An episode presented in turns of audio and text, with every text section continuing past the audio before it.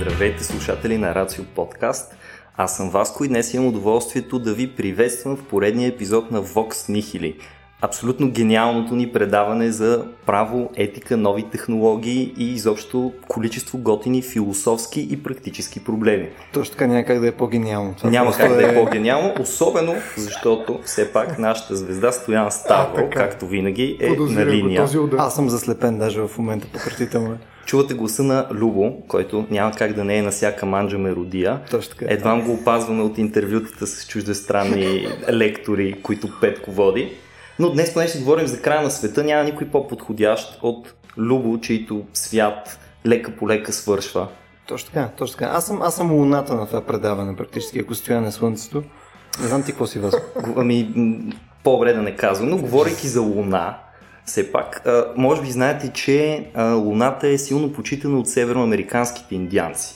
Това е супер е, така, интересен за тях обект, който е част от митологията им. И понеже днес сме се събрали да си говорим за края на края или края на света или изобщо края на нещо, но не края на поредицата Vox Nihili, а, се сещам аз за една много интересна история, която скоро ми попадна. Има едно северноамериканско племе, което се казва Хопи. Те обитават земите на днешна Аризона и тия Хопи си имат предание за края на света.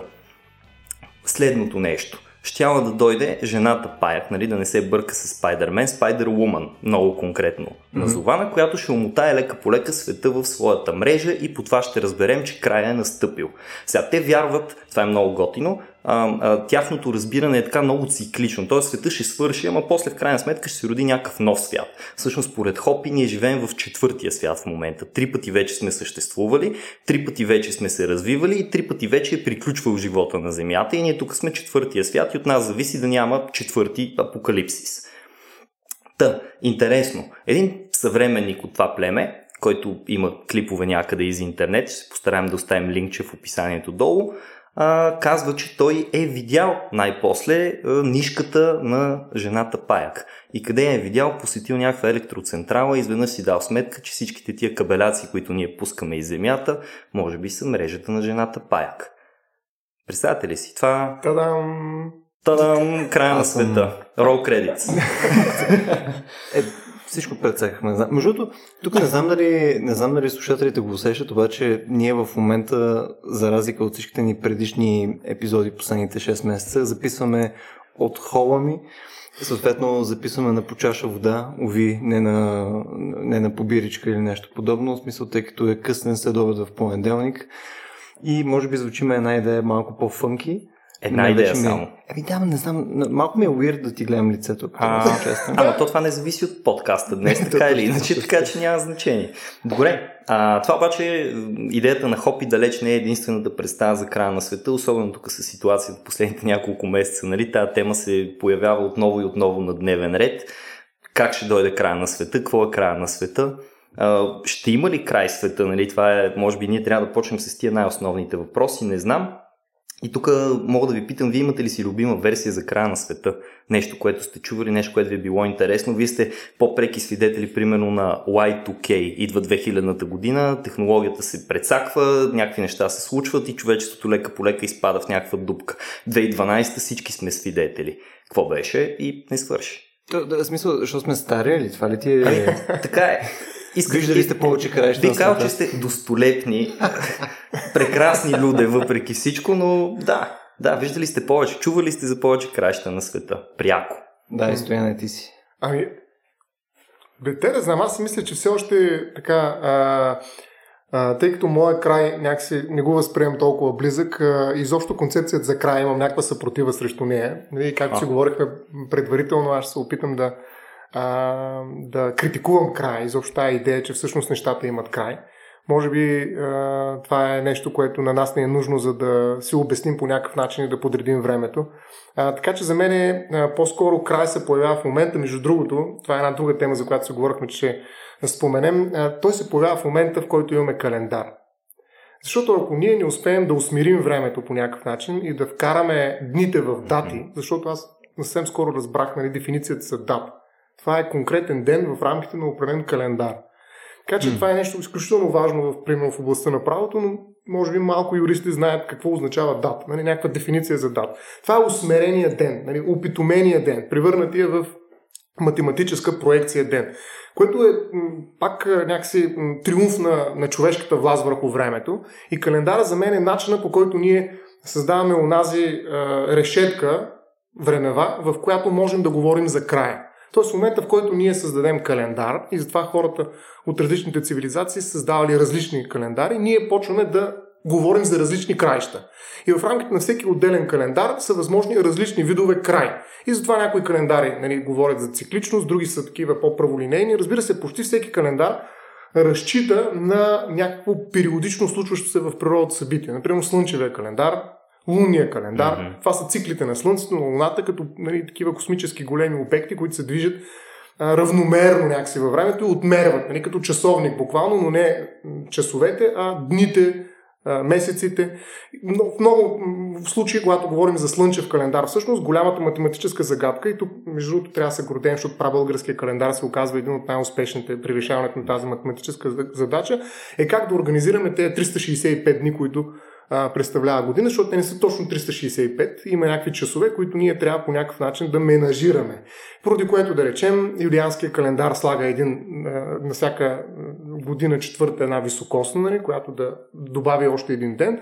Обаче, да речем, Григорианския календар разбира, че това прави календара бавен, защото надхвърля малко продължителността на слънчевата година, което води до забавяне на времето. Затова всъщност маха а, всяка стотна година от високосните, с изключение на тази, която седи на четиристотин, т.е. намалява броя на високосните години Григорианския календар, с което забързва малко времето. И това е причината, когато ние преминахме в България хиляда деветстотин и шестнадесета година от юлиански към григориански, това е стар нов стил, така да се каже, изгубихме, изведнъж изчезнаха тринадесет дни. Това стана в началото на април.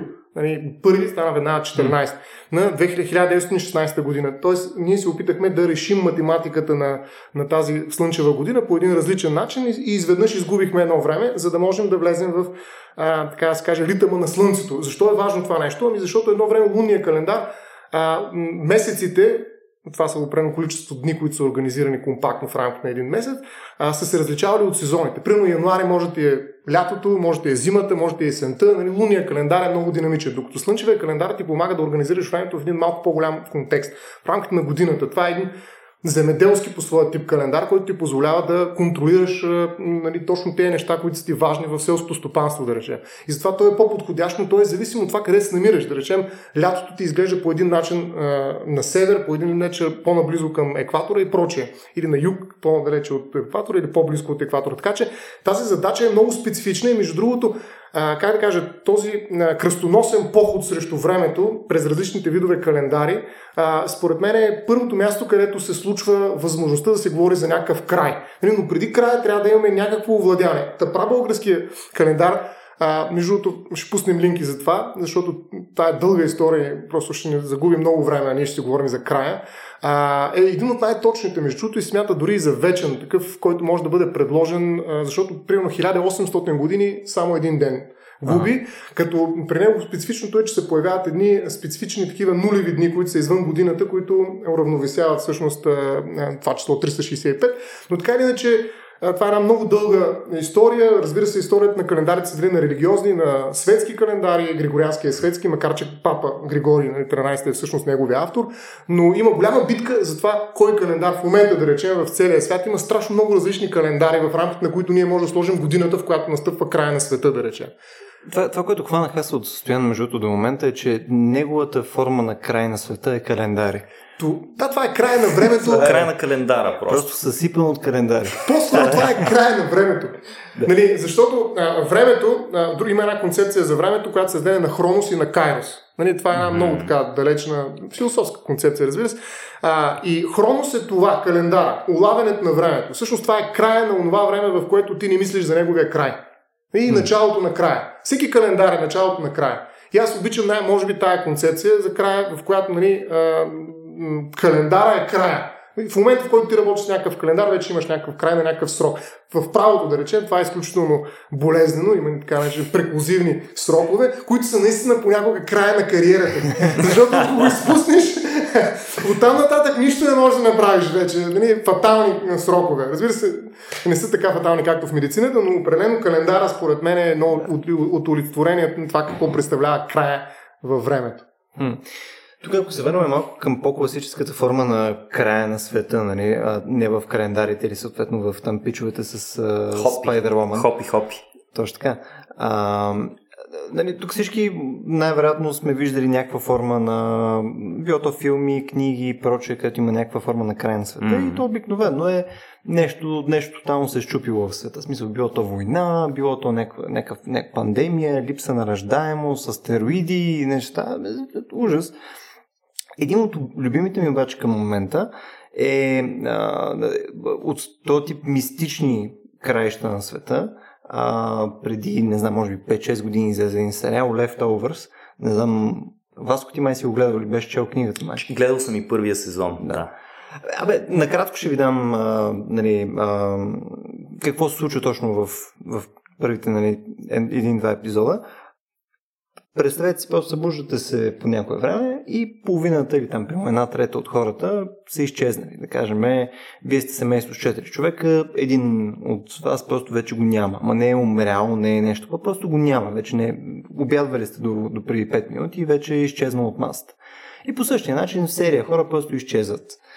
И съответно това, което е презумцията на повечето хора е, че нали, дошло е съответното там пришествие, нали, Бог е минал, казва е тук, това са пичовете, нали, които искам да си взема а, при мене, нали, и са останали тия съответни leftovers, нали, които трябва да се оправят с живота си по начин, по който биха се оправили по положение, че вече имат някаква относително висока сигурност, че аджеба са били изоставени. Съответно, имало е някакво свърхестествено нещо, което се е случило и то ги е пропуснало. И оттам нататък, нали, филма прогресира по някакъв много такъв относително тегъв начин. В смисъл, в момента, в който заедеш един такъв депресивен тон, нали, нататък може да става само по-зле. Значи регресира, не прогресира. Да. А, не, ето в интерес наистина, развитието на филма е фантастично. Даже и, и се завършва по много хубав начин, няма да го, няма да го развалям. Но е, там е презумцията, че нали, може да има до момента атеисти, теисти, различни религии, неща и така нататък, ама изнъж то вече това е важното нещо. Не всички останали неща някакси са се събрали към тази една точка, където е това събитие, или това свърхестествено събитие. То дали е свърхестествено или не, то е малко това въпрос. Нали? И оттам нататък вече всички си правят модела за света на база на него. И е супер интересно, защото е практически форма на постапокалиптичен свят, без да има хора с картешници, нали, които без там да бъде Лудия Макс, нали така? Точно така, няма състезания с коли, с шипове и така нататък. Да, така разочароваш. Постапокалипсис. Да, мисля, не, не е толкова секси, колко не си пивам хора с кожени колани вместо тенски, нали, и така нататък. Да, но е фантастично, сигурно ви препоръчвам да го чекнете. Тоест, това е твоята любима версия за апокалипсис. Абсолютно. Това е отговорът. Абсолютно. Стояния, ти имаш тежка депресия, да. да. Не, аз всъщност, нали, аз опитах да избягам от този въпрос, който ти връщаш към мен. Връщам го отново, като говорих да. за, за календарите, защото, нали, аз пак ти казвам някаква съпротива изобщо към а, така, любимите неща, а пък особено към любим край. Нали, смисъл, това е да, нещо, звучи, което... звучи малко да. макабрено. М, да, ако искаш, аз мога да ти кажа обаче няколко, които си харесах, докато съм я ресърчил от тази тема, а, съм попадал на всякакви интересни неща. Например, че Христофор Колумб, така добре познатия ни откривател на Америка, а, някъде там към края на годините си е седнал и човека се е разписал и е написал една книга с пророчества, в която пророкува, че края на света ще бъде някъде си седемнайсети век. хиляда шестстотин петдесет и шеста година казва на едното място, хиляда шестстотин петдесет и осма на другото. Мен много ме впечатлява как, ако потърсите някъде класация за края на света, ще откриете така доста конкретика в датите или годините, които са избрани за край на света, което всичко се базира на някакви математически изчисления, някои от тях на базата на данни, които примерно Библията е дала. Защото каквото и да си говорим, до към шестнайсети-седемнайсети век включително По-голямата част от представата за края на света, която имаме в нашата култура, е зависима от религията, деветдесет и девет, ако не и сто процента. Тоест тогава не са си говорили за а, Нибиро може да удари земята или ще стане еди какъв си там катаклизъм, наводнение, което по естествен път ще се случи. Нали? Там наводнението е нещо, което Бог изпраща, за да приключи света. Или огромния пожар е нещо, което пак Бог изпраща. Или пък второто пришествие на Христос, дето сядат разни папи и други учени хора, които смятат точно коя година се пада. И говорейки за папи, със сигурност едно от най-впечатляващите а, така предположения, би го нарекал, е на папа Иннокентий трети, който казва края на света, това е хиляда двеста осемдесет и четвърта година. Е, как го е сметнал това, каква математика е направил? Еми, това е точно шестстотин шейсет и шест години след началото на Ислама. Враговете по точно това време, нали, днес не чак толкова, по това време абсолютно смъртните неверници там, които пристигат да ни завладеят земите. А, измежду всичките тия истории обаче, в които тотално може да добавим примерно и някакви по-модерни неща, като Чарлз Мэнсън и неговия хелтър-скелтър, расова война, нали, ще си избиваме и така нататък, е една от най-забавните според мен истории, защото трябва край на света, трябва понякога и с хумора hmm. да го приемаме, е за една, ако не се лъжа, лондончанка, със силност англичанка, която се казва Мери Бейтман, която през хиляда осемстотин и шеста година казва: его е, това е края на света, защото аз тук имам една кокошка, която почна да снася яйца, на които пише Христос дойде. И нали, хората там отишли смаяно, кокошката снася яйца, на тях наистина го пише това нещо. И може да си представите, нали, хиляда осемстотин и шеста година тия хора са били абсолютно скандализирани от това. Обаче, все пак хиляда осемстотин и шеста година не са пълни тапаци и се казва, дай да проверим, нали, тук дали няма някаква измама. Оказва се, че има измама и, и това, което е забавно всъщност в историята, е, че тя е писала върху самите яйца това нещо и после ги е връщала обратно в кокошката, за да може тя да ги снесе пак. Между другото, хареса ми, хареса ми глагола. Връщала. Връщала, да. Съм си връщала, връщала. Еми, това е такова като, като деня на благодарността, ма нали все пак е в Англия, не е в Америка. И пълнила е пуйката обратно с... Oh, не, между другото, всички тези примери, които даваш, показват нали, всъщност как може да се използва идеята за края на света. Нали, включително като политически разказ. Нали, то, това, което прави папата, да. Нали, в смисъл, това е политика на практика, това е политическо mm. послание. Какво казва? Че всъщност врага е дявола, нали, той е дошъл, чакаме шест шест шест и готово. Нали, края на света. Но може да се използва и чисто като перформанс. Буквално това, което прави въпросната жена, нали, какво прави? Тя прави едно представление пред определени хора. Да. Нали, те го хващат на голям прас. Нали, в смисъл, всичко това нещо е една шега. А, тоест... Така не, между другото, май накрая обесват, ама не заради това. А... Тя си е била така, мошенник, явно по природа. Не е заради това, а... мисля, че заради някакво убийство и нещо това подобно. Това повдига статуса на всеки, на всеки артист. А между другото, искам да те питам това за Христофор Колумб, в смисъл как, как е решил да предсказва нещо, защото малко такова non-sequitur, нали? Знаеш, представи си ти, Еми... да кажем, се занимаваш вас с преподаване, нали? По някаква време казваш... Край на света. The Lord has spoken to me. да, да, смисъл, как, ами, как се сеща за това? Аз, аз поне обяснението, което си даваме, че Христофор Колумб, отивайки там в новите земи, а, все пак е водил със себе си някакво количество свещеници, защото нали, ако попаднеш на неверниците, които не са католици, трябва да ги покръстиш хората, да им покажеш правия път. И може би ако по онова време, края на петнайсети и началото на шестнайсети век си прекарвал твърде много време с някакви определени свещеници, ти се набива в главата някоя и друга идея и почваш да получаваш и ти разни откровения, знаци, започваш да разчиташ тук-там. Може да е било нещо съвсем друго, може да е бил недохранен, нещо да му се е привидяло. Всичко може. Това е най- най-интересно, че в, в тази епоха на откритията буквално ние имаме свидетелства какво е било. То е било съвсем скоро, не? Това е преди петстотин години в крайна сметка. Съвсем скоро е било и в същото време достатъчно далече, че ние просто четем някакви документи, ама тотално не може да установим mm. причините, които са породили това mm. да се случи определено събитие. Ние даже не знаем дали това събитие точно така се е случило. Ама да не се отклонява много от тази тема, все пак днес си говорим за, за края на света и мисля, че е подобаващо да споменем, че религиите са експерти в обявяването на края на света.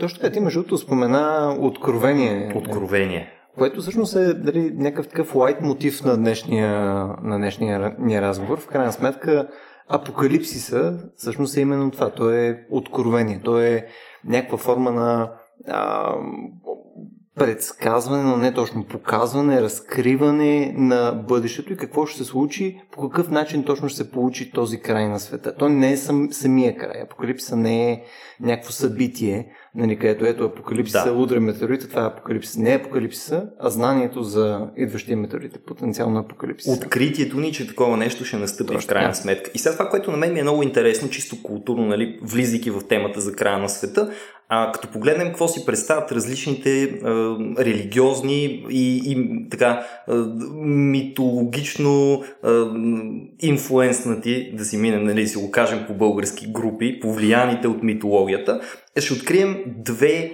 много явни линии. Едните приемат, че съществуването на света е някаква цикличност, т.е. Mm. имаме някакъв свят, този свят спира да съществува след натрупването на определени обстоятелства и после имаме раждането на нов свят, както е при тия хопи, които казват сега четвъртия свят. Нали? Имаме преди това три свята, хората се развили технологично, жената паяк е увила всичко в мрежите си, а, металните змии са прекосили континента, нали? Тук железниците mm. могат да си представите и край. Приключва света и след това рестарт. Точно така. Имаме едно ново начало.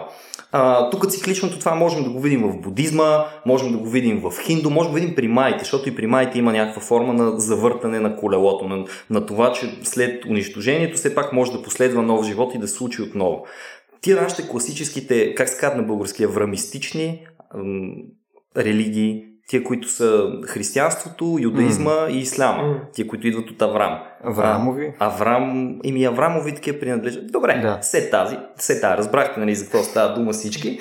Е, е, тия религиите гледат много линеарно на този въпрос. Тоест, ние имаме едно развитие на света, бам, случва се mm. края по някакъв начин и по-нататък, не, то даже не всички, но някои ни казват, след това вече имаме е, примерно една вечност, която е, е мечтана, желана, избраните, праведните, добрите, честните хора и така нататък, тия, които са вярвали в каквото трябва да вярват, нали, не неверниците, очевидно, ще отидат там в тая щастлива вечност. А, това нещо с линеарността го виждаме също така примерно и в е, митологията на северните народи. Рагнарьок, нали, там пак боговете, чудовищата, сбиват се, нещо се случва в Мидгард, разпада се работата и накрая все пак стигаме до едно състояние на възстановяване, дето даже и хората оцеляват. Има някакви двама, не се сещам как се казваха, които са скрити там някъде в дървото Игдрасил и те ще репопулират, ще го населят отново този свят със себе си. Ама са двама мъже или? Еми, предполагам, че са мъж и жена, имайки предвид, че а, не, не е две хиляди и двадесета година. А, а, а Рагнарьок не е ли по-скоро еквивалента на Армагедон в християн? Защото Армагедон, нали, ти е последната там битка между доброто и злото. Практически Рагнарок е по-скоро техния налог. Точно така. И това е всъщност нещото, което се вижда във всичките тия линеарни. Също го имаме в християнството, също го имаме в исляма, също го имаме, разбира се, и в юдаизма, че за разлика от цикличните, които се базират на натрупват се едни обстоятелства и света просто в един момент трябва да свърши, а тези, които гледат много линеарно, които гледат на времето като на ще се случи това събитие и после ще имаме някакво продължаване, ако изобщо имаме продължаване, при тях винаги става дума за битка между доброто и злото. Тоест битката между доброто и злото е последното събитие преди края на света. Прави ли впечатление нещо, между другото? Кое ви е по-интересно като разказ? Ето, в, в, единия, в единия разказ имаш някакъв апотеоз, нали? Има, им, има нещо, което е някакъв край. Но, е кулминация. Върху, точно така. И нещо се случва и е лудница на края. И уникална кулминация. Да. В смисъл, разказите са два. Всъщност и за това аз бих казал това, което ти каза разкриване, бих казал разказване.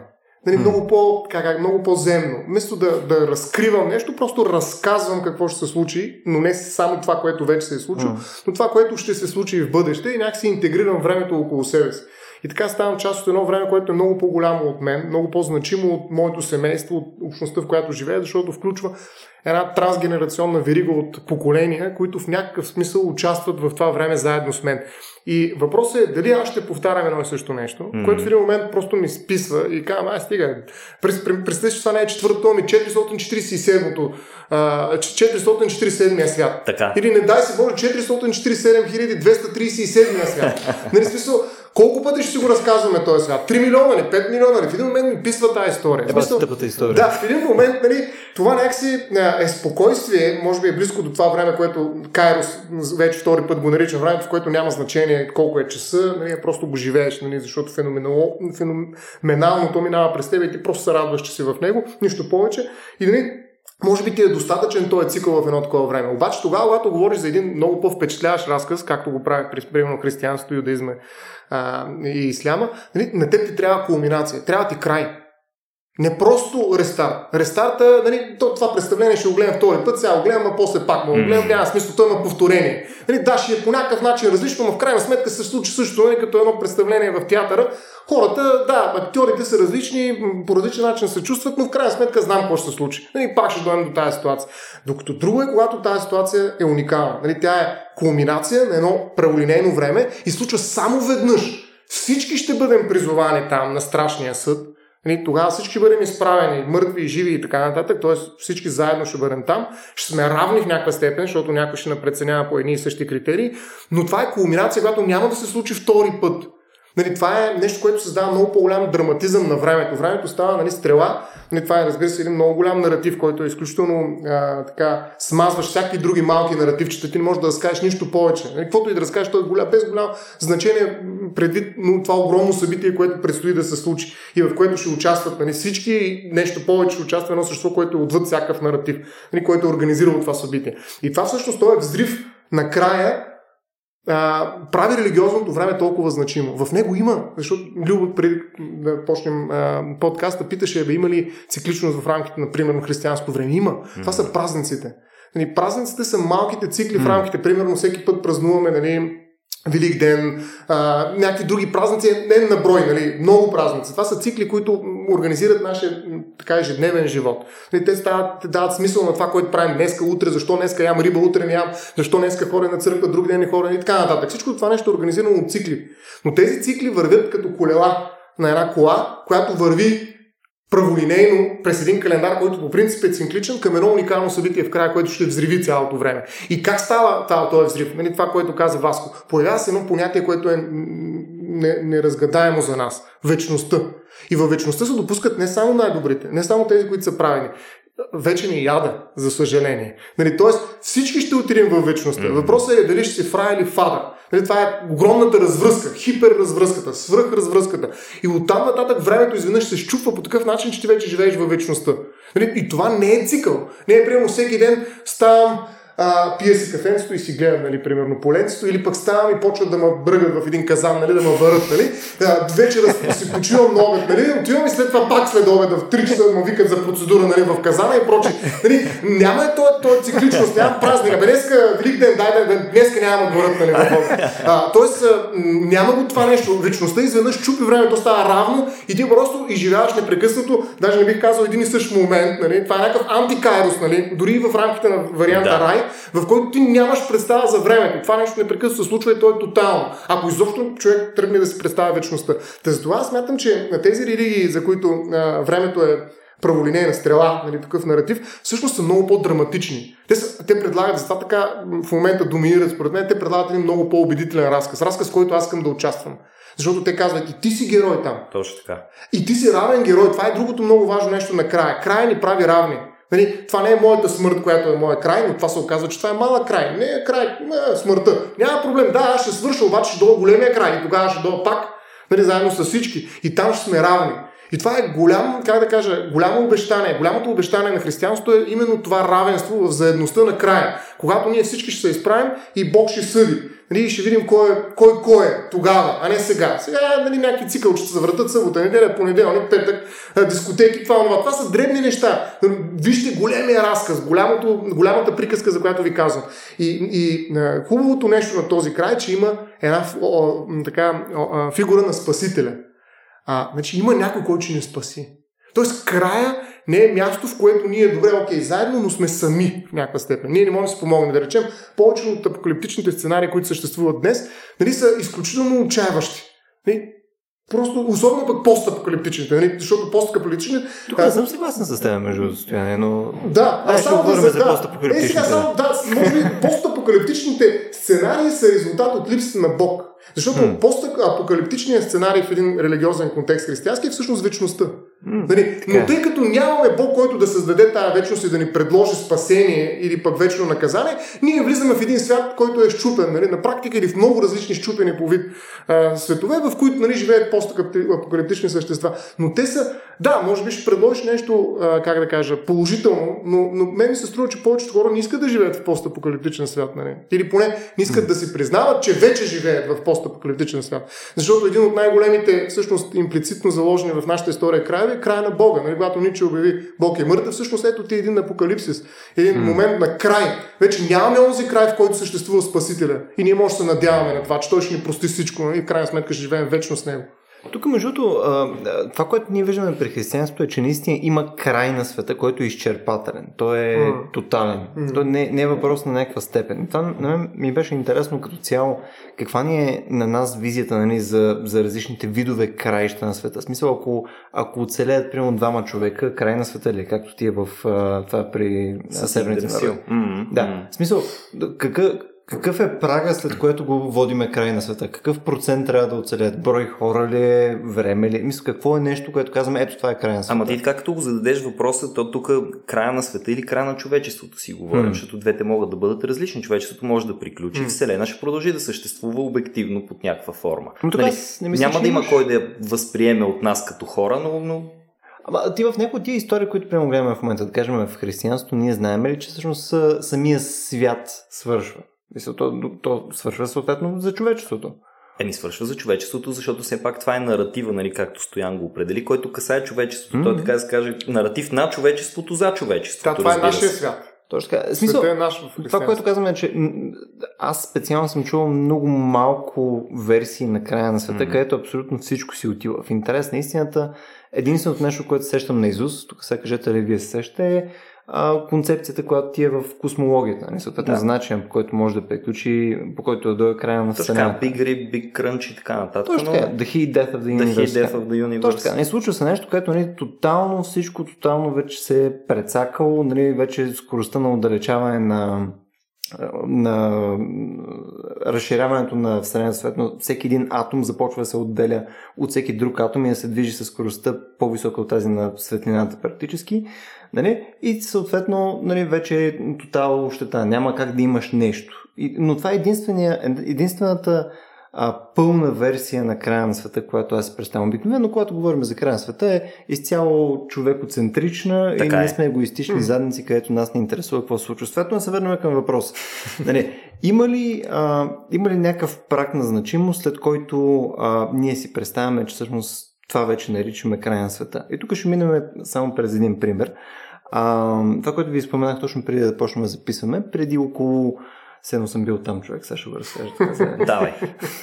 А, преди около... Сега тук ще го попилея точно колко години беше, но да кажем към седемдесет и пет хиляди а, години.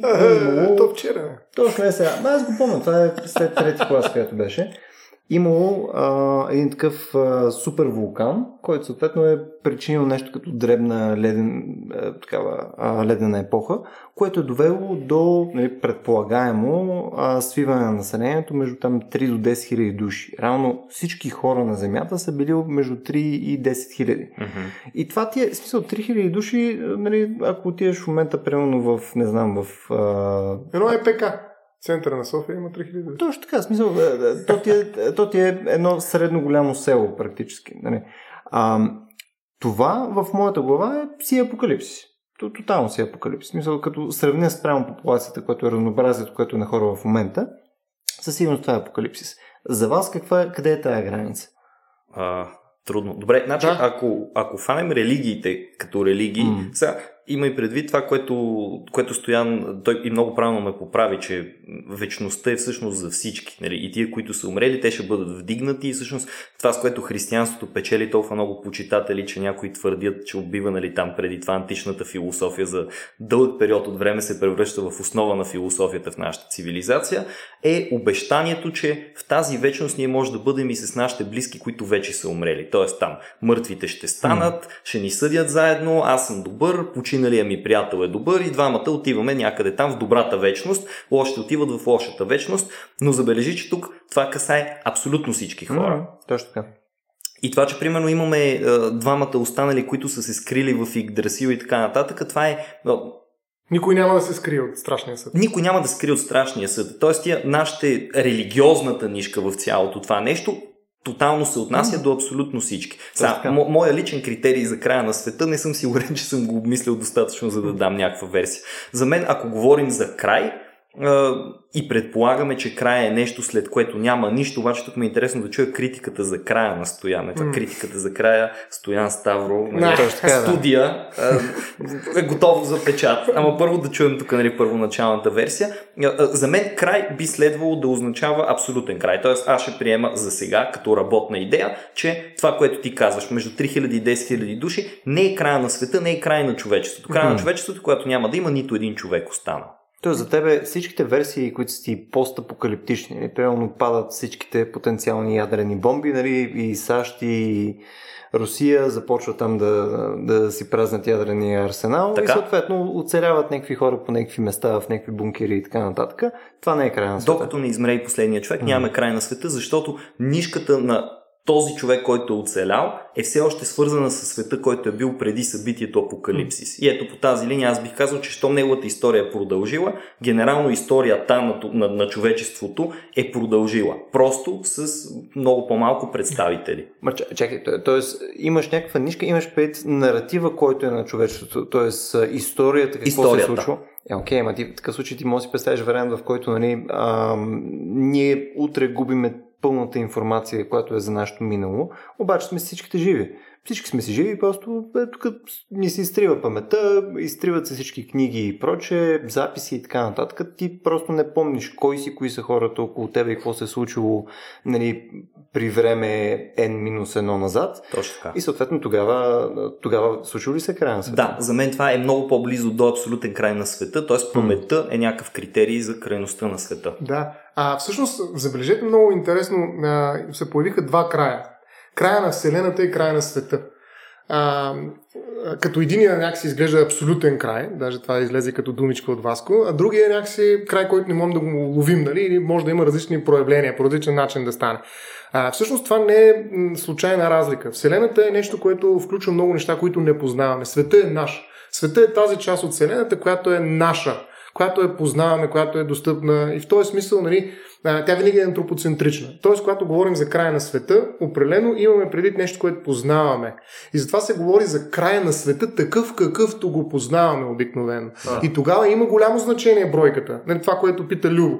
Нали, колко човека трябва да е измърт или пък колко са те, които оцеляват, за да говорим за край на света такъв, какъвто го познаваме. Нали, ако измърт, да речем осемдесет процента, ми определено ще е край на света такъв, какъвто го познаваме. Но няма да е край на светът нашия, на човечеството. Още по-малко ще е край на Вселената. Тоест, а, имаме, освен че имаме един абсолютен край, който е безмислен всъщност като край, какво е значението на край на Вселената? Mm. Ако не е край на моя свят, или поне на света на хората, в който аз по някакъв начин вписвам моя край, което е моята смърт. Нали? Тоест, край на Вселената е неутрален, той е и наративно безмислен, той, той не е разказ. Той е проблем за някой друг, нали? Не, да, и това, това е приказка. И не е проблем за никого. И това е Big Crunch, Big Bounce, нали, някакви глупости. Нали, смисъл, това са... Извиняваме, като, като големия взрив, нали? Тук някакви просто детски буква, буквички, нали, изрази, които нямат никакво значение, докато края на света такъв, какъвто го познаваме. Та-да-дам, нали, смисъл, а, нещата са различни вече, нали, смисъл, а, а, това е големия край, който има смисъл, а края на Вселената е някакво абсолютно математическо, а, нали, някакво същество, което изобщо не ме интересува, мен лично. Нали, да, любопитно е, мога да говоря с някой физик за това нещо, но голям прас. Нали, смисъл, големия прас. А, големия това между другото е интересен край на Вселената. Голям прас на Вселената.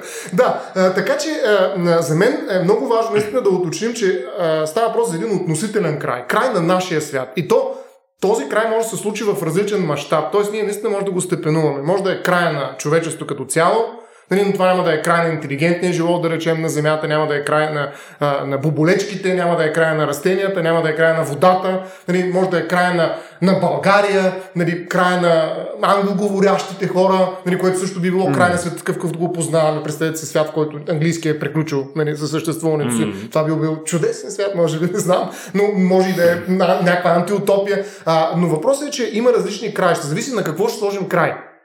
Нали, това е големия въпрос. Тоест, зависи в коя приказка слагаме края. И затова аз ви казах, нали, двете неща, на които държа, когато говорим за край. Календара, чий календар? Защото календара е начинът, по който аз да поставя, така да се каже, фигурите, за да мога да разкажа след това историята, която искам да ви кажа. Нали, календара, в кой календар, в чий календар слагам край и на чия игра слагам край. Тоест, винаги когато говорим за край, ние имаме предвид някакъв наратив, който аз в момента искам да ви наложа. И когато се бият различни краища, всъщност ние се бием за времето, за това как да обясним времето, как да владеем, кой ще владее времето. Моя край ли е по-силен от твоя край, а? Както казват, нали, рапарите. Не, моя, какво беше? Моя рап е по-добър от твоя рап ли, какво беше? Аз забравих точно как беше тази приказка, но така е, че, така е, че искам да кажа, че а, а, идеята е, че край е конкурентно понятие. В смисъл, това е въпрос на демек, различни краища се конкурират, т.е. различни нишки, които трябва да приключат, се конкурират в тази идея за краища. Различни идеологии се конкурират на какво ще се сложи край. Да, чий край е по-силен. Аха. И примерно за това есхатологията в християнството е спечелила тая битка за край в рамките на десет-петнайсет век. Нали, защото казваш, къде отидаха гърците, техния край. Къде отиде края на хопитите ли беше? Какво? Къде отиде края на инките? пет-шест човека знаят за края на инките. Какъв е този край? Нищо. Нали, докато края на християнството... Явно дошъл края на инките. Нали? Да, да, ето края на другите краища. Нали? Тоест един край слага края на другите краища. Тоест това е битка за това как да разкажа за времето. Така че то да е мое. Това да стане мой свят. Аз да ви вкарам в моя свят mm. и вие да споделите моя край. Ако аз го направя това нещо, аз съм, така да се кажа, mm. владетел на вашето време. Който владее края, той владее вашето време. И затова е изключително важно аз да ви разкажа така убедително своя разказ за времето, че вие да повярвате в моя край. И от тази гледна точка въпросът е изключително важен. Кога е настъпил край? Ми когато аз кажа, ако съм разказвач, hmm. тогава е настъпил край. Така че колко човека трябва да оцелят? Ми зависи кой ще убеди в този разказ, колко човек трябва. Ето, израси от двама човека. Ако са убеден, нали, прочети там тая приказка, hmm. ако ти, ти харесва, това ще е за тебе този принцип. Така че за мен това е много важно да се разбере, че в рамките на календара и на разказа ние се бием за края. Но, но, но ти реално се биеш чрез някакъв наратив, нали? Mm-hmm. без, без някаква Точно. рамка. Окей, okay. но ако излеземе пирано от това за секунда и си представяме, че просто имаш някакво събитие, което се е случило, нали? Без да бъде предречено, без да бъде нещо, в което някой е бил вкаран, нали, като схема. Примерно утре, нали, се случва, че някакъв вирус, както ти беше в... А... Кой беше? Children of Men, мисля, че беше. Mm-hmm. Където получава се някакъв вирус, който е трябвало, нали, да, да бори, да кажем, рака или нещо от това порядък, той съсипва съответно възможността на хората да се репродуцират и съответно това вече се е случило. Лека по лека количеството хора, което е на земята, започва да намалява. Ти си в момента след своеобразен край. Никой, никой не го е разказал това нещо. Тогава това за теб обективно съществува ли като край или не е край? Как ти не го е разказвал? Сценариста, режисьора на този филм, той какво ти прави? Той ти разказва един възможен край, той ти предлага mm-hmm. един вариант за край. Така, това е край. И ти кажеш, о да, това било края и ние също живеем в постапокалиптично общество, в което хората не раждат деца. Mm-hmm. Той ти разказва един край. Ти ще кажеш, глупости, края, наш къв кеф е без деца. Нали, смисъл, пфф, живеем си живота. Примерно, защо да е край за тебе това нещо? Ако ти разкажеш по друг начин тази история, нали, okay. ти можеш да му предложиш друг, но той е режисьор. Okay, да преформулирам. Утре идва просто някакъв такъв dinosaur killer тип астероид. Просто фаща, нали, удря тук, нали, земята, океаните започват да кипят и съответно тук таме оцеляват някакви хора по някакви планини, по някакви неща и така нататък. Това не е филм, не е нещо друго, mm-hmm. не ти го разказвам аз в момента, а просто се е случило, просто сме вече утре. Нали? Ти си оцелял, ти си един от оцелелите в, в момента след този астероид. И съответно това, в някакъв смисъл това е по начина, по който бива описано и от други хора, нали, тип катаклизъм. Нали, това се е случило, само че на, наяве. Това е ли е край? Виж сега, даш, най-хитрото нещо, когато разказваш за някакъв край, е да елиминираш разказвача. Това го направи точно с това в момента ти. Това не, никой не го разказва. Как никой? Няма, няма разказ, няма край без разказвач. Но това е най-хитрият начин, за да убедиш другите, че това е техния край. Когато махнеш или направиш невидим разказвач, винаги има разказвач. Представи си, че това го разказват децата на оцелели. И говорят за това как тяхната култура разчита на десет човека, които са оцелели, които всъщност са имали възможност да владеят земята по друг начин, да махнат този гаден капитализъм и непрекъснатия растеж за, стремеж за растеж на неикономически, за печалба и прочее. И всъщност се установи едно устойчиво общество, което няма никакъв проблем с климата на планетата Земя, макар че наистина му е било необходимо десет хиляди години, за да се успокои на температурата и да се върнат нивата на а, морския океан до такива, каквито са в момента. Примерно, един разказ, който го разказват децата на тези хора, които са оцеляли.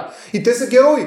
Mm-hmm. Какво лошо има в това? Сложило е, сложило бил, той е хубав, той е толкова важен на стероидите, това е бил бог. Нали, дошъл и с пръста си е смазал, нали, капитализма. И да ни е казал край на тази експлоатация на природата. Не може непрекъснато да взимаме ресурси от земята и да тя да търпи. Ето един разказ. Ама чакай сега, ти, това, което правиш в момента, е практически всичко превръщаш в разказ. Рано няма нищо обективно, така. Не, няма обективен край. И това е критиката на края. Няма а. обективен край. Края винаги е част от някакъв разказ. На някой е този край, разбираш ли? Тоест, ако ти го живееш това нещо и не ти го разказва някой конкретно това нещо, това пак няма да е край, тъй като някой трябва да ти го каже като наратив, за да бъде край. Единственият край, който може да е личен и, и тъй като е чисто субективен до така степен, че е обективен, е твоя край, смъртта ти. Хм. Нали, това е единственият край, който наистина ще го разкаже без разказвач живота. Нали, в един момент, но, но там те няма, разбира се, това е така класическа история за това, защо не се страхуваме от смъртта, но така или иначе единственият край, който е чисто субективен, той не е края на света, но е края на моя субективен свят, нали, такъв какъвто аз го преживявам в себе си, е нещо, което наистина обективно ще ми случи в един момент. Но всичко останало е разказ. Но аз също мога да разкажа за смъртта си. Един вид, ако ти живееш в постапокалиптичен свят, реално няма да знаеш, че живееш в постапокалиптичен свят, просто живееш някъде, където е гадно. Зависи дали съм приел наратива, да. който ме вкарва в този да. постапокалиптичен. Аз мога да предложа друг наратив. И всъщност това са големите герои на своето време. Разбираш, те, те променят календара, нали? Или в рамките на календара, ако не променят изцяло календара, те предлагат нова интерпретация. Те създават нов разказ и казват: а, край. Къв край е? Гледай колко хубаво е в момента сега. Да има и хубави неща. Дайте да сложим начало. Всеки край е едно начало. Нали, смисъл, ето ти един нов разказ. И в този разказ вече няма край. Добре, а въпрос сега. Ти казваш, да кажем, обръщаш го на наратив, аз съм окей с това нещо. Тоест има значение кой ти разказва историята, има значение каква история ти разказва. Може, колко ето сцена, сценария на Любо.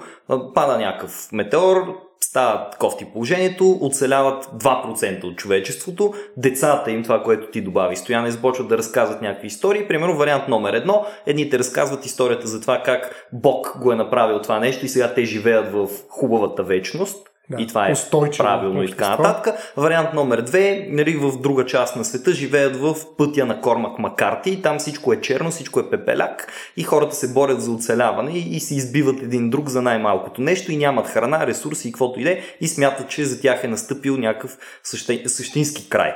За ти кажеш, има значение кой ти разказва историята. Любо се опитваше да те насочи според мен в друга посока.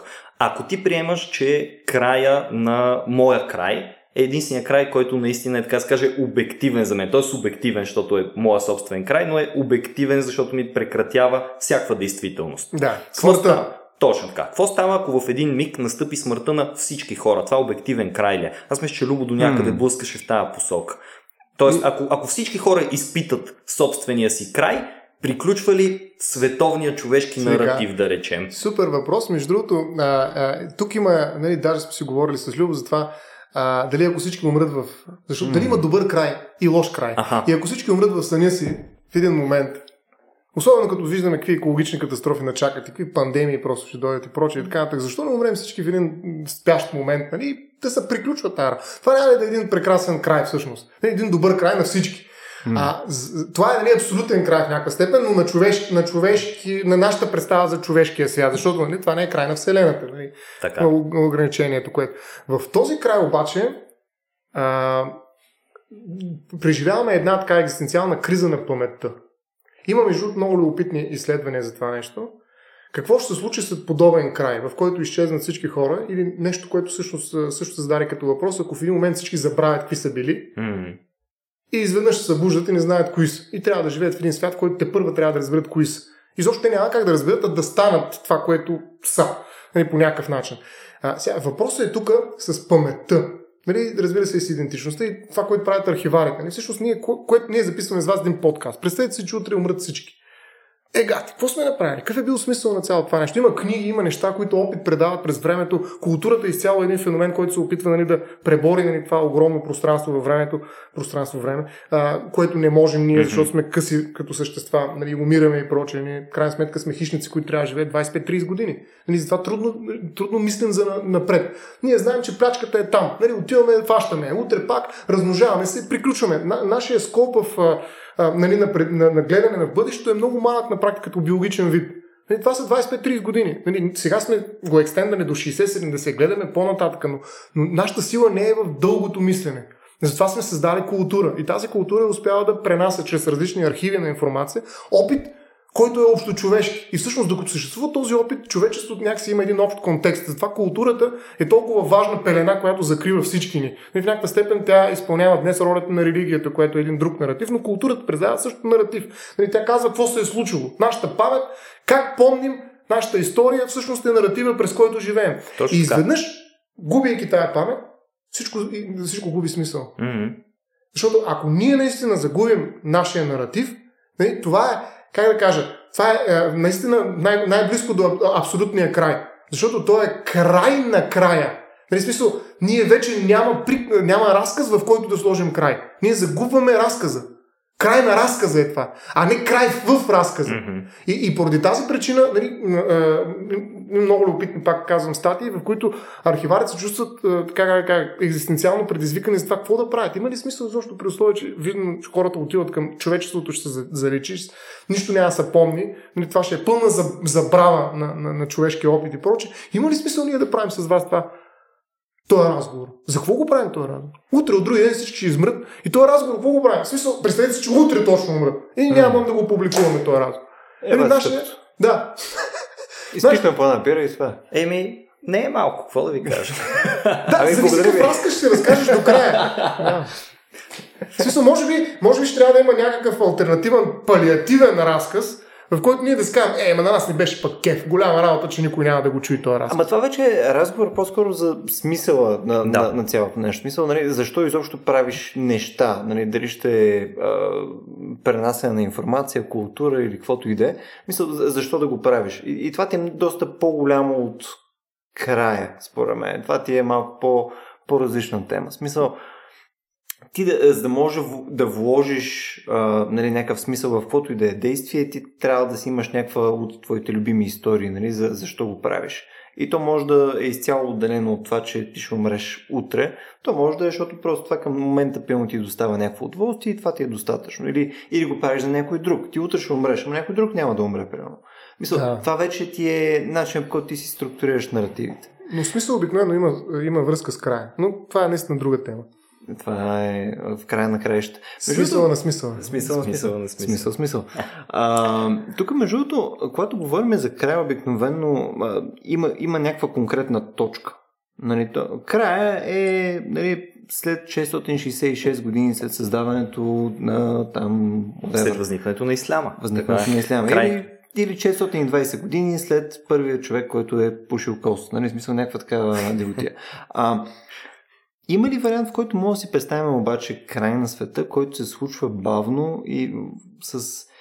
Абе, както ти е историята за жабата, която се вари в тигана. В смисъл, ти просто не усещаш как... То вече е почнал край на света, процесът е там, няма много действия, които можеш да предприемеш, обаче по някое време вече ще, вече ще е твърде късно.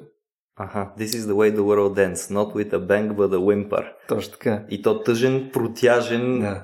Хленч. Рейдж, рейдж against the dying of the light. Защо пък, защо пък, да, защо пък да не може? В смисъл, края е събитие, което ние определяме като точка във времето и ти тук ни мяташ в нещо, с което започнахме, но не го доразвихме и го оставихме за, за накрая или там за по-после някъде. Всъщност, защо изобщо си говорим за край? Края със сигурност е някаква точка. Както началото е точка, нали? Така, за нас съществува концепция за начало, за да я противопоставим на края. Или mm. края съществува, за да го отличим от началото и от средата по някакъв начин.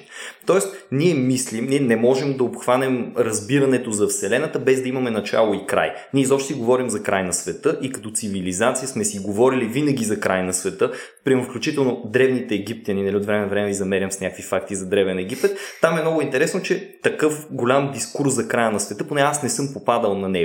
Има хипотеза, която е горе-долу нещо от типа на. И все пак, ако света свърши и когато свърши света, океана е, Нун отново ще погълне земята. Е, това е. Без никакви философии как точно ще се случи, кога точно ще се случи и каквото и да е. Просто е такова, като свършва, като стигнем до този край, защото дори те, които не искат да разказват за това, пак казват. Вероятно ще се стигне до това нещо. Един ден ще го има този край и какво ще стане? И просто океана ще глътне земята и, и, и толкова. Тоест, ние като хора не бихме могли да разумяваме за това, което се случва около нас, без концепциите за начало и край. Виждаме го при предметите. Нали? Нямаме ваза, Изведнъж сме създали ваза, защото това се занимавам. Mm. Аз съм стъклар и от нищото създавам една ваза. И тази ваза после е в дома ми.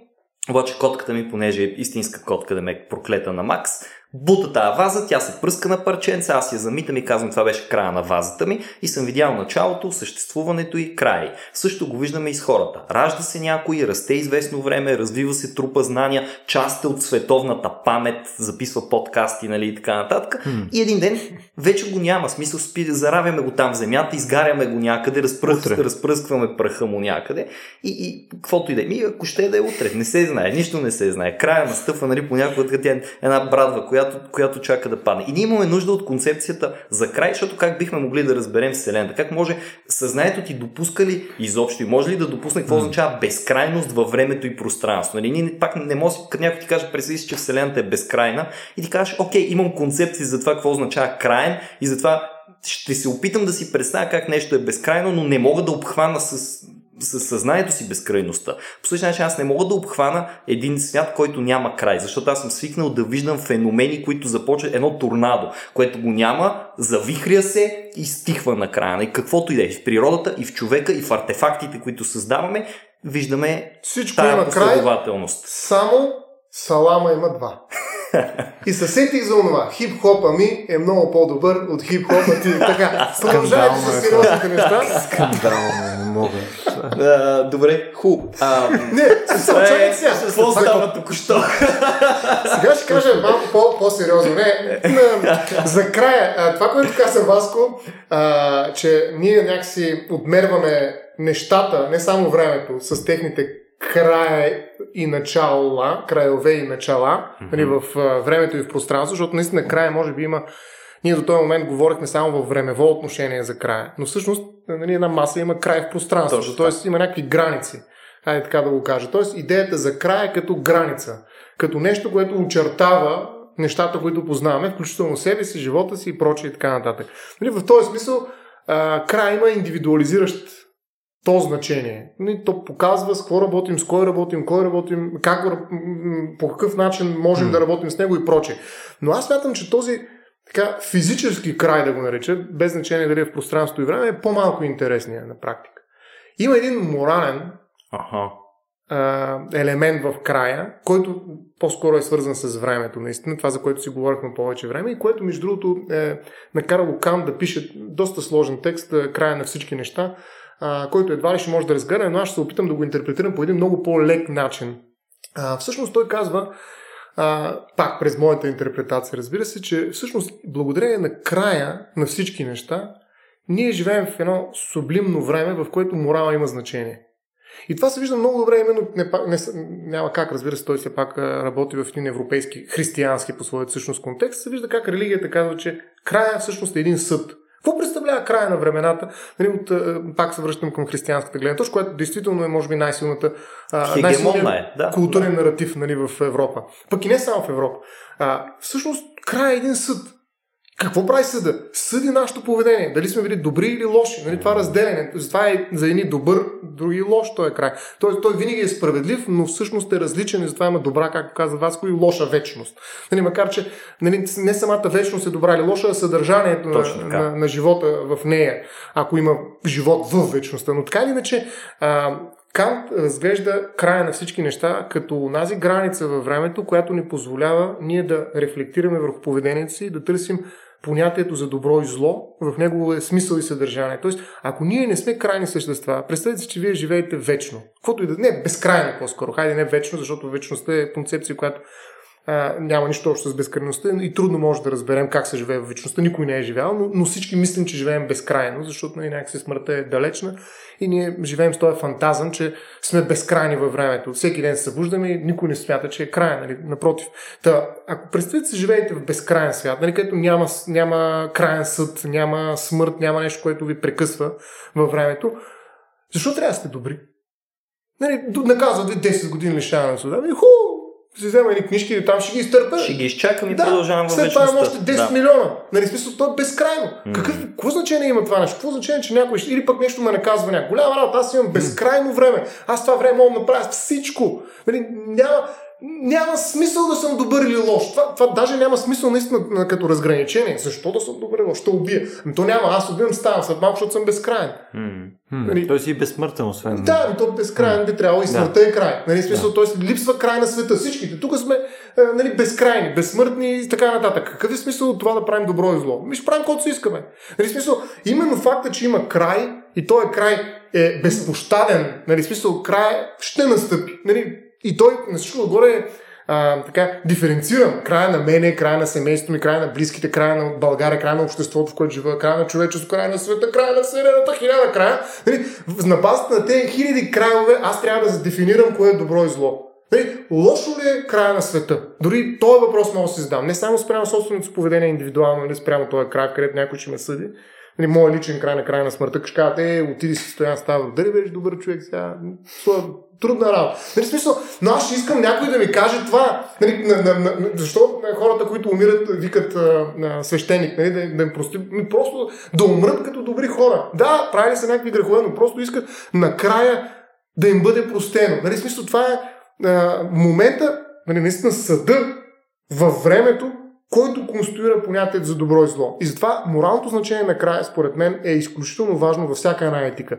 И без края ние много трудно можем да дефинираме смисъла на понятието добро и зло. И това е, според мен, най-силната, разбира се, най-силната идея зад края. Разбира се, това се случва в някакъв наратив. Аз по никакъв начин не го а, елиминирам това, което толкова много настоях преди малко. Наратива остава, но този наратив сам по себе си не носи смисъл, ако не разграничава добро и зло. Във всяка, всеки един разказ има добър и лош. Дори аз съм убеден, нали, може би със сигурност не, не познавам всички наративи, нали, религиозни, митологични и така, но съм убеден, че в огромна част от тях има и лоши и добри, или и лоши и добри едновременно. В смисъл, има в тази, този разказ е безмислен, ако аз не покажа лошия. Червената шапчица, вълка. То, между другото, стояне за това, ако се върнем към нали, някакви библейски наративи, нали, че съответно ти имаш а, а, безкрайност, нали, след, след там дани на страшния съд и така нататък, нали, вече имаш безкрайност. Вечност. Нали, правиш разлика между mm-hmm. вечност и безкрайност. Вечността okay. е имаш време, вечност. Което не е протяжно, да. Ето не е... Окей, чай се, направим тази диференциация. Вечността, да, вечността е място, място пък аз. Да, то е време, в което се е сринало в себе си. Mm.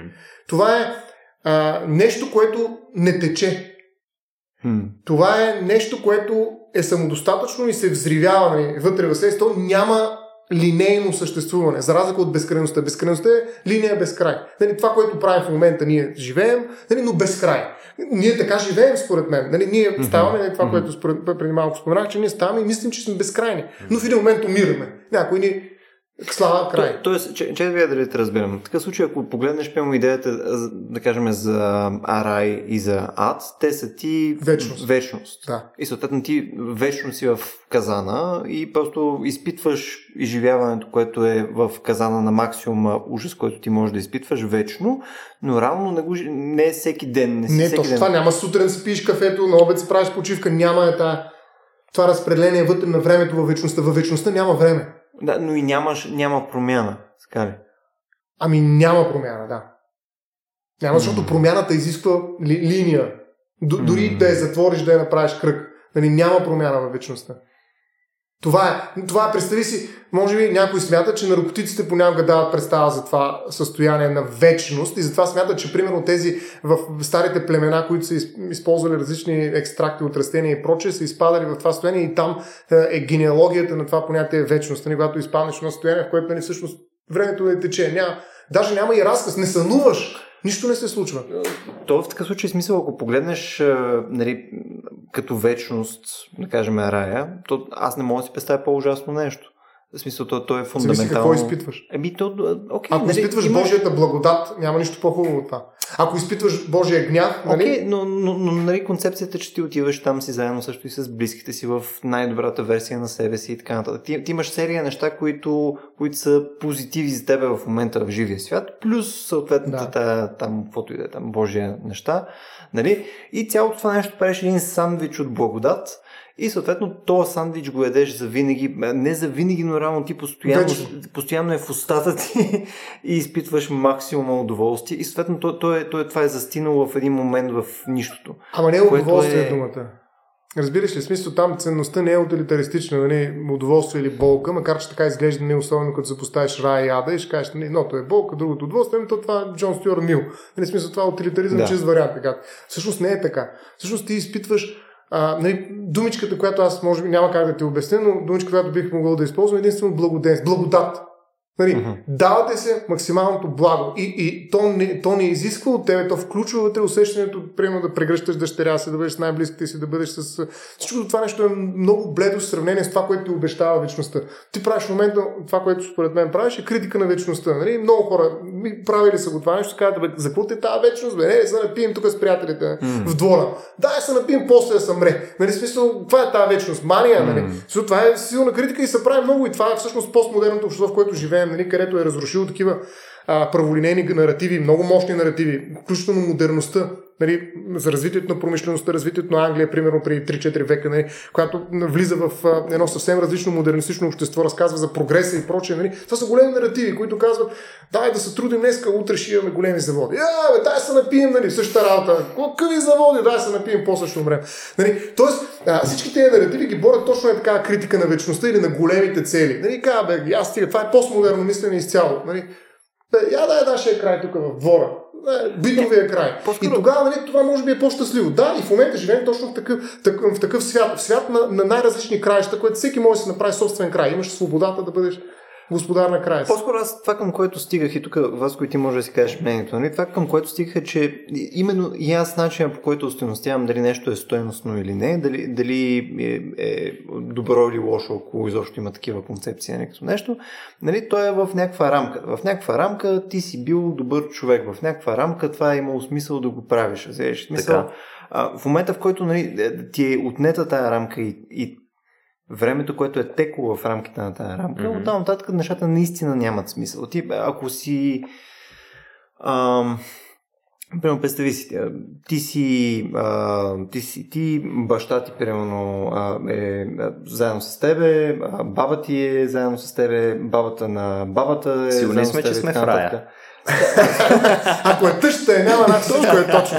Ти имаш ця, цялата поредица от твои роднини, близки, какво ли и какво ли не, и вие сте едновременно заедно, доколкото може да има едновременно и така нататък. И съответно то не е, нямайки промяна, нямайки опция за, за а, растеж или за каквото и да е, аз дори в варианта, в който това е супер удовлетворяващо под някаква форма, която е, нали, трансцендентална спрямо това, което ние може да миниме, да, да, да, да разберем в момента, нали?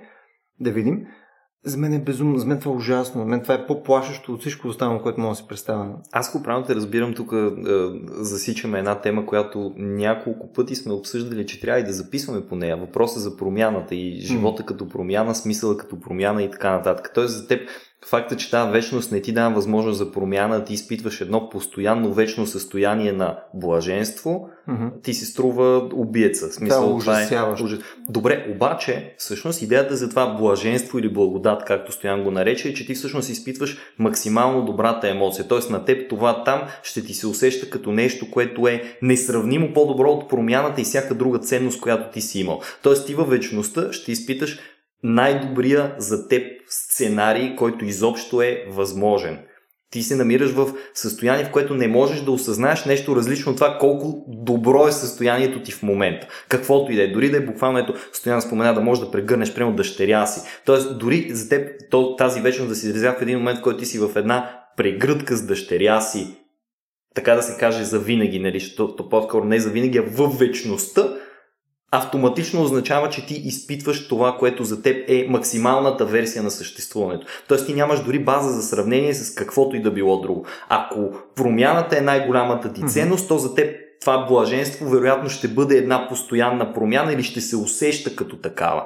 И ти всъщност ще изпиташ, винаги изпитваш максимума на това, което е добро. Но в крайна сметка няма да е. И, и тя, щом няма да е реална промяна, ще е самото изпитване за тази промяна, то по същия начин може да си представиш, че утре мога да те вържа тук за този диван, на който стоя, нали, да ти с една банка, нали, хероин да ме да надрусиш тотално до да, това състояние. Да. И съответно ти ще си в най- най-яката, нали, drug-induced кома, което можеш да си представиш. По някое време ще си отидеш, обаче ти ще, ще си изкарал прекрасно.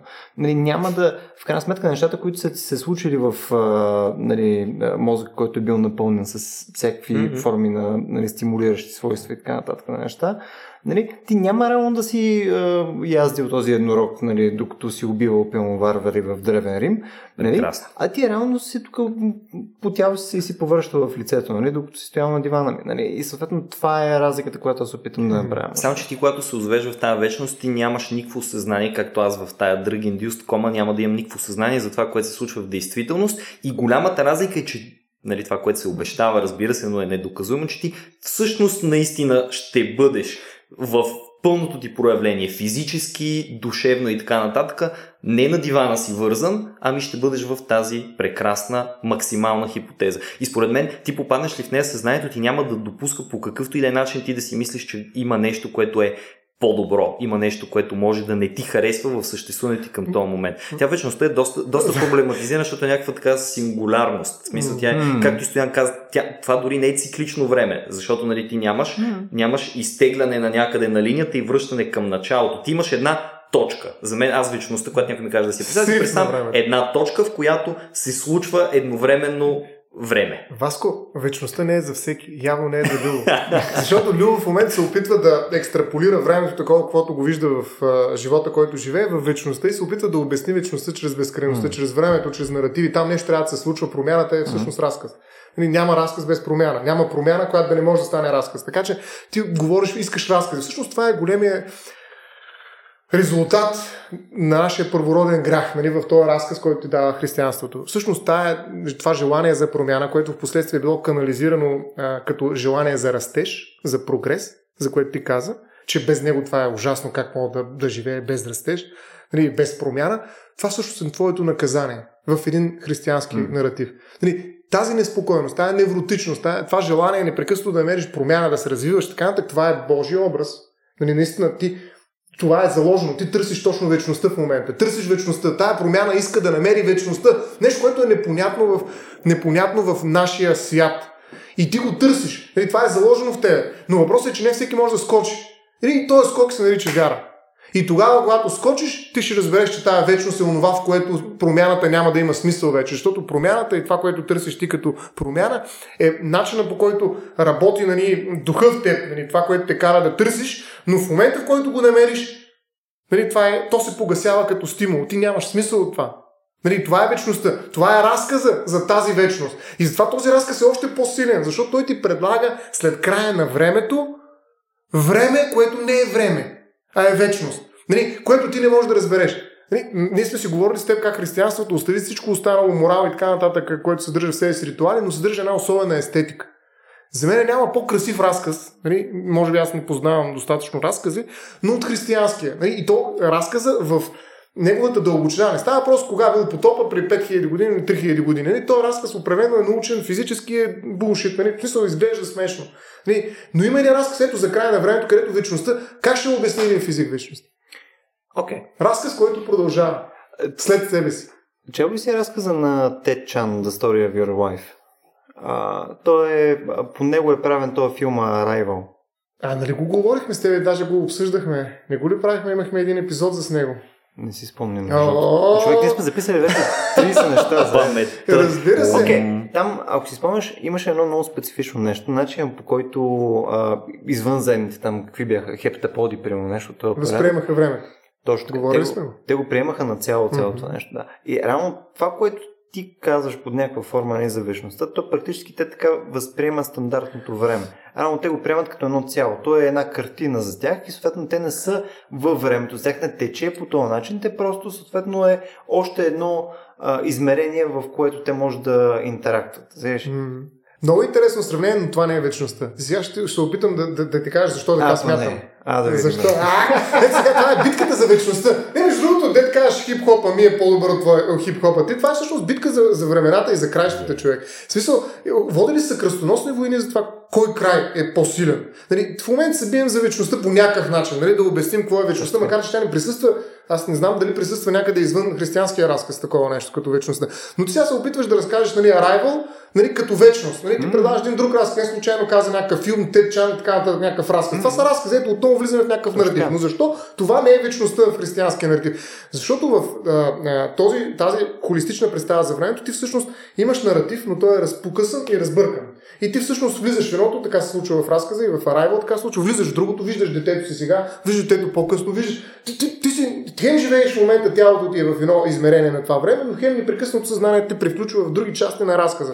Но, но това е едно разбъркване на разказа. Да, да, обаче ние не знаем дали конкретно извънземните го изпитват по същия начин, защото презумпцията, е... която ние хващаме от това нещо, е, че съответно тя всъщност хваща само такива погледи в миналото, бъдещето и така нататък. На собственото си обаче. Да. Да. Обаче, доколкото ние хващаме, по-скоро те по този начин виждат света.